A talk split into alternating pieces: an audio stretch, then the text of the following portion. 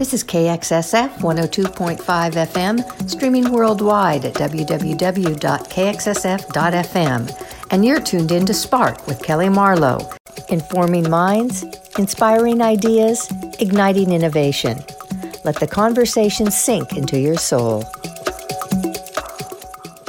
This is Kelly Marlowe, host of Spark. Today I will be talking with Danielle Dixon, who is a marine biologist and associate professor of School of Marine Science and Policy at University of Delaware. Her research and conservation work have been featured in leading media outlets including BBC, NPR, and National Geographic. We will be talking about how she's using 3D printing to prevent the extinction of coral reefs. Thank you for joining me on Spark today, Danielle. Thank you for having me. Can you explain what is happening to the world's coral reefs? Right now, coral reefs are degrading at an alarming rate. This is happening for, for a lot of reasons, but some of the main reasons are climate change induced causes like temperature rise of sea surface um, waters, which cause corals to bleach and then once they bleach they if they don't recover quickly they can die. So that's more of like a global stressor but then there's also local stressors of you know overfishing pollution um tourism damage like standing on corals things like that. Yeah so they're kind of they have an uphill battle right now basically. Wow. So it sounds like there are a lot of different forces that are putting pressure on them I do have a quick question about uh, sunscreen. There seems to be discussion about how certain sunscreens are bad for them. Can you talk about that? Yeah. So what we know is that, and again, there's this is it's not really controversial that sunscreen seems to be having negative effects on coral reefs. Um, I think a lot of scientists worry that if we put so much effort on banning certain sunscreens that we're ignoring the fact that climate change is actually a huge issue and it sort of like makes people feel like they're doing something but really sunscreen is kind of a minor issue compared to global warming or something like that um, but we do know that chemicals that are found in sunscreens can have neg- negative effects on coral growth. It can have negative effects on coral health. I've done some research on sunscreen showing that it actually affects animals substantially, especially when they're in their developmental phase. Um, and we're we're my lab is actually trying to identify a safe sunscreen for horseshoe crabs because we're in Delaware, and Delaware is like the hot spot of horseshoe crabs. But to be honest, a lot of the chemicals that are in sunscreen that are negatively impacting coral reefs actually are also negatively impacting humans. So not putting chemicals like oxybenzone or avobenzone on your skin is probably a good thing to stop doing anyway. We know that they're endocrine disruptors, so they, they do cause problems for people as well. Interesting. What about the sprays? I always worry about the sprays since the sunscreen is like flying over the place, right? And a lot of people are using the sprays. Yeah, that's one of my main concerns for the reason in the water. People people doing more water research on coral reefs are thinking like you put it on and it kind of comes off of your body and gets on the corals that way. Horseshoe crabs lay their eggs in the sand, like right where people they lay their eggs around May and June, and then it becomes high tourism season in Delaware. So then people like spread their towels out, lay on the beach, and spray sunscreen all over the sand. And sunscreen is meant to stick on people, so it, it sticks on sand too. So yeah, a lot of the sunscreen that you're spraying actually isn't hitting your body and it's hitting other things. And because it's made to spray and stick to you, it's also spraying and sticking to other stuff. So I would, I mean, if people want to make a change in, in the sunscreen realm of stuff you could do to help save the planet, I would say put as many UV proof clothes on you rather than sunscreen on you. So like in my family, you know, I have a swimsuit that has long sleeves and then like I dress my daughter in like a, a rash guard so that I only put sunscreen on like her face and her hands and her feet instead of her whole body. And then avoiding that spray sunscreen would probably be a good idea. We don't have a lot of empirical data yet showing just like how negative the spray is versus the lotion stuff. Um, but like you said, when you're spraying it, you know you're inhaling it. You know it's like going everywhere. So it doesn't really take a lot of you know, it's kind of like common sense that it's going in a lot of places. Yes, and I think every little bit that we do counts. For sure. Yeah, and like I said, a lot of the chemicals in sunscreen is bad for you and bad for, you know, your family. So if you think about something that you're all of a sudden aerosolizing and inhaling, that does not seem like something that I'd want in my lungs either. So I'm really particular about the sunscreen that we use as our as a family, um, both because I'm concerned about the environment for sure, and I do think, like you said, everything you can do helps. But also, like I'm concerned about the chemicals I'm putting on my skin and my my child's skin because your skin is an organ that's super absorbent. So, and are there particular sunscreens that you recommend versus others? Yeah, yeah. So um, one thing that we're looking into is some of the natural mineral-based sunscreens, so like the zinc oxide or titanium dioxide. Um, we did find some negative impacts from zinc oxide sunscreens on horseshoe crabs. I think it's because in nature, you know, zinc and titanium are actually pretty rare, even though they're found in nature. They're not found commonly in nature. So having high concentrations of that, like in water, could be bad too. Just because something is natural doesn't make it good. You know, arsenic is natural. It doesn't make it okay. There is a company called Stream to Sea, and I know that they've done some research on their own. That's the next sunscreen product that we're going to try, but their sunscreen actually has been tested by them on coral larvae and it seems to not impact the coral larvae, which is kind of the most sensitive coral stage. So I'm really interested in that brand, but it's non-nano titanium dioxide, which basically the size of the particles that titanium is ground to. And that seems to be kind of factor that seems to be benefiting things. Our goal is to identify a safe sunscreen, but we're still kind of in the works on that kind of project. It's so complicated. Yeah, it is. It ends up being a lot more like chemistry and physics and stuff than you would initially have thought. Okay, so going back to the coral reef, what is its role in the marine ecosystem? Coral reefs play a huge role, I guess I would say, even in the global ecosystem. So, coral reefs are found on less than one one hundredth of a percent of the ocean floor, but they actually house more than 25% of the ocean's animals. So they have like, you can think about them as like New York City on like steroids. They have a ton, a ton, a ton of living creatures on this like tiny surface area of land, of reef land, I guess, or bottom land of the ocean. And then because of how compact they are, you know, like for places that are coastal and use the reef. Um, a lot of like communities use the reef as a food source um, for fishing and you know invertebrates like lobster and urchins and things like that. They also do a lot of coastal protection. So when cyclones or hurricanes are coming close to shore, if there's a reef offshore, the reef makes the water shallower, so it actually like weakens the storm system. And then when that storm system hits land, it doesn't hit land as hard.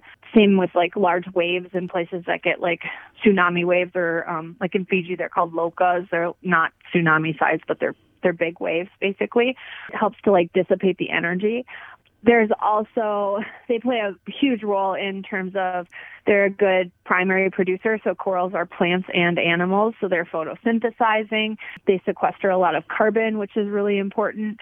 And then they also we're just starting to scratch the surface on their role in something like drug discovery. So i was involved in a project that just recently ended um, funded by the National Institute of Health, where we were actually looking for compounds, novel compounds in the ocean that we could use as potential medicines. We we kind of just started looking there, and there could be something like a cure for cancer or something that is hidden in the reef that we just don't know. Interesting. Can you talk about your innovative 3D print approach to solving this dire state of coral around the world? So one of the things that we we have been really interested in is what we know is as a reef gets um, as a reef like degrading or you know having issues.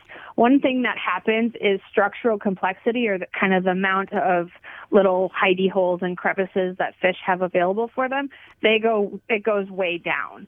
Um, and we know that structural complexity is really important because fish and other organisms play roles. You can think about you know if you think go back to new york city analogy all of these animals that live on the reef kind of have a job. So there's like herbivores that eat the algae that makes the corals be able to grow and live, or there's animals that kind of scrape rocks and cleans off space for new corals to grow, things like that.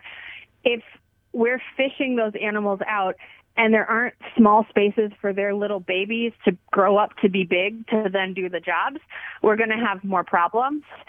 For a coral reef, um, what we're thinking is that we know that as a reef degrades, like think a cyclone comes through or a hurricane or something, the reef gets flattened. And if it gets flattened, it loses a lot of that structure. So our idea was to use 3D print technology where we use something called photogrammetry and we actually take a bunch of pictures of a, of a coral skeleton and then we can stitch it together in a computer program and make a 3D model of that coral skeleton and then we can 3D print that actual coral skeleton. So our 3D prints are actually real corals, um, but they're just 3D printed instead of being living corals.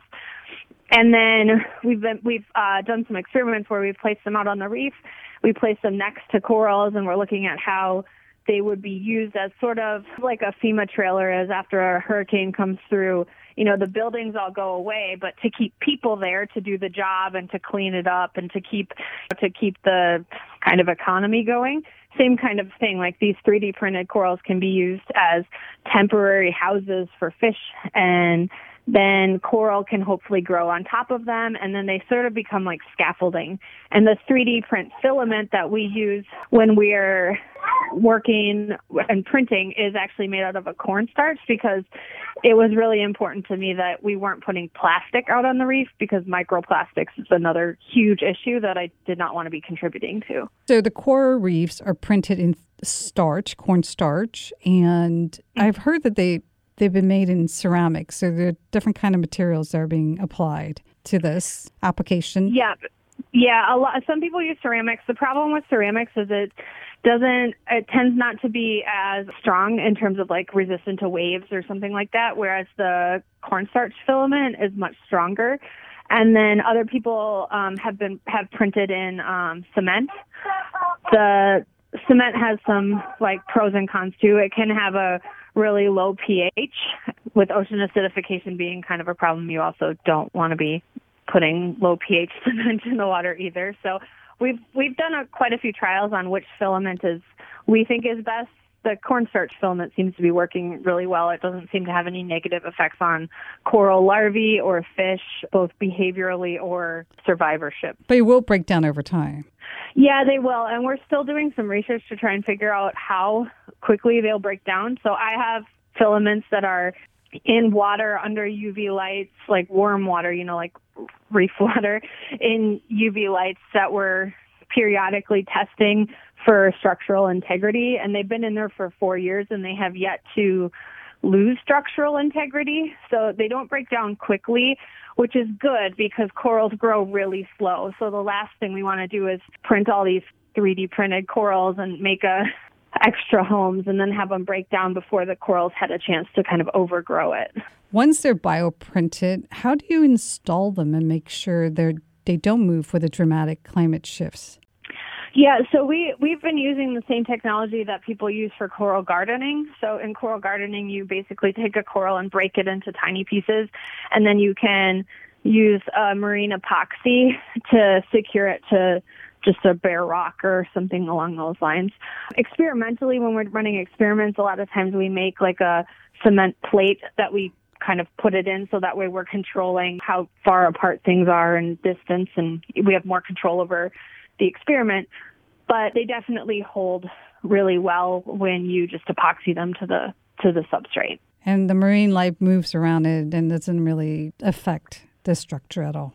No, I mean we've actually had we had recently in the project site that we have in Fiji, we had one of our experiments we couldn't use it for the experiment anymore because one of the local Fijians put a bunch of broken coral fragments into our 3D printed corals of the experiment. And those broken coral fragments actually overgrew our 3D printed coral and fused to them, which was sort of the end goal of the experiment. But also made that replicate not be usable because we we didn't do that ourselves. But like they have we have found you know little tiny coral larvae that have successfully settled on them and started to grow and then we've we've videotaped them with remote cameras and we've seen fish use them we've seen um, urchins and brittle stars like kind of live inside of the 3D printed corals. They seem to just integrate pretty quickly. How long does it take to print and install them? It takes about you can if you have your printer running 24 hours a day, which we tend to do before an experiment, parents you can print two corals per printer per day. They do take quite a bit of time to print. I'm working on some grant proposals right now where I'm trying to utilize the fact that 3D printers are available in a lot of schools so that I can have schools help me print and then I can do some outreach and then they're helping to save the reef at the same time because that was one of our big limitations is I have available at um, University of Delaware, I have five 3D printers. When you're printing 90 corals before a trip to Fiji, you're kind of, that's actually what's the limiting, you know, we're pretty stressed about are we going to be able to make it in terms of getting as many corals as we need because you have to start printing quite a, quite a ways away. I'm sure there, yeah, there are quite a few people who would love to step up and help you. Oh yeah, I mean, I don't have an issue with, for sure. I've talked about this on other, in other venues and I get con- contacted right away by schools. So it's more, I, I need to get a funding source to be as excited as the schools are. But I think it'd be really fun to have schools help and then Skype them when we're in the field or send a video back to the school where they can see the corals that they printed as a outreach option and cool way for young kids to be integrated into like real science. It seems like a really viable idea. Where are they currently installed? Right now we've done all of the work in Fiji. So all of our stuff is in Fiji. They're in a marine protected area at one of the local resorts and the resort was happy for us to to keep them there. We talk to them and they're going to continue to kind of maintain it. So that's that's sort of the good news is that depending on what funding comes back, like this could end up being a long-term study where we just go back to Fiji every couple years and check on what we did. But right now everything we've done so far has been in Fiji. I'd really like the new project to be based more locally just to reduce my carbon footprint of not having to travel to Fiji to check on this. If I could just do it on a Florida reef or something, I think that would be a lot easier, more feasible, and reduce the amount of CO2 emissions I'm creating. So it sounds like the results so far are promising and that it could be deployed worldwide. Yeah, I think I think the results are promising. I still think there's like more research that needs to be done to sure we're doing it in the most effective way or that the most cost effective way because so far what we've we've found is that one thing that you can't that I don't think is a good idea is to just make only 3D printed reef. We've been kind of working on finding what's the least amount of filaments that we put out onto the reef that we get the most gain. So we've been mixing where we're putting some live coral and some of our 3D printed filaments on the same area, hoping that the live coral will quickly overgrow 3D printed coral really fast. And then that can help to speed up the recovery too. The complexity of the issues that coral reefs are facing are actually going to take a, a, variety of approaches where you have like marine protected areas and fishing regulations.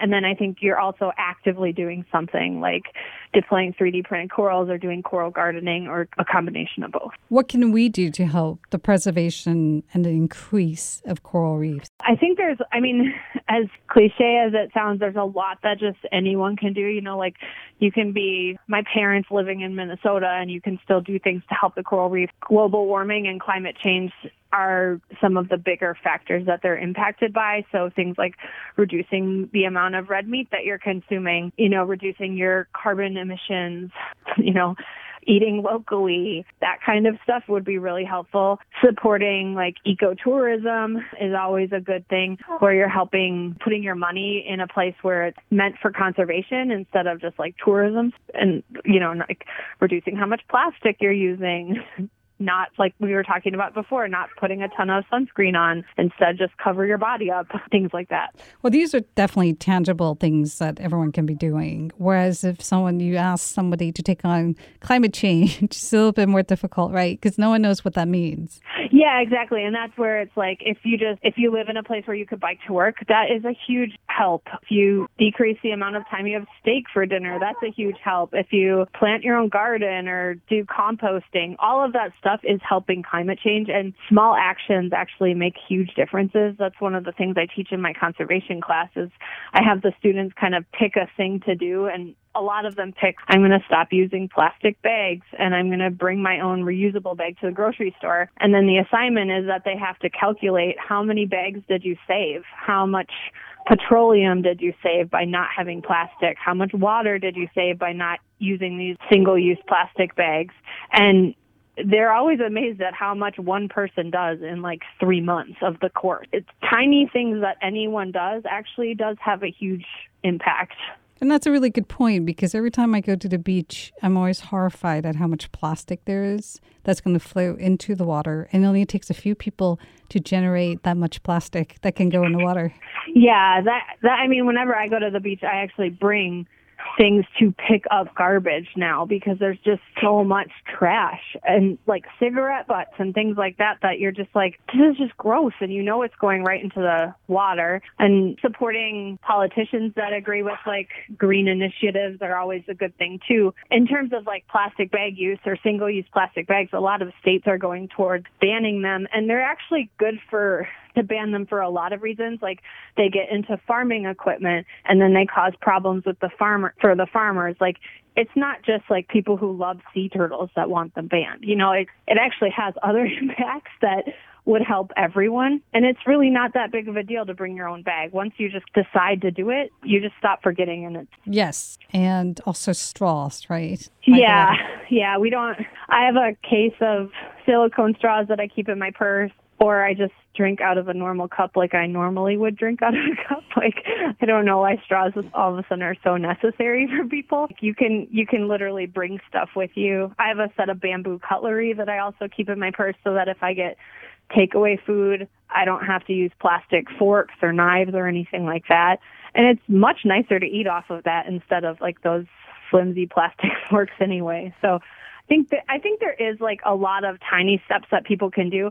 I think a lot of people don't take them because they either don't know about it or they don't think it makes a big difference, but it, it really does make a big difference. I think you made a really good point about bringing your own set of, you know, they have these prepackaged, right? And I said you can have your fork, your spoon, everything you need in one, and you can just carry them everywhere you go. And if you think about how many plastic forks and spoons that you are saving from going into the trash or the environment, it makes a huge difference. Yeah, over your time of, I mean, if at your job you eat out for lunch and you eat out for lunch at a place, at like a taco truck or something where it's not like sit down lunch or whatever, think of how much of that kind of stuff you generate and think of how quickly you could just stop generating it by just carrying something with you it's um it actually does add up quite quickly. And even if you're skeptical like just do an experiment. Like those little like the bamboo silverware set I have cost maybe ten dollars, I think, and get it and then count how many times you're you would be using something and you'll quickly see that your ten dollar investment over the course of like a month made a big difference in a month. Now think about it in a year. Yes, or else we could ban them, right, to stop them from being. Yeah, used. I mean that would be much better, but yeah, that's uh, that's going to take a while. Well, I appreciate you joining me on Spark today. Yeah, thank you so much for having me.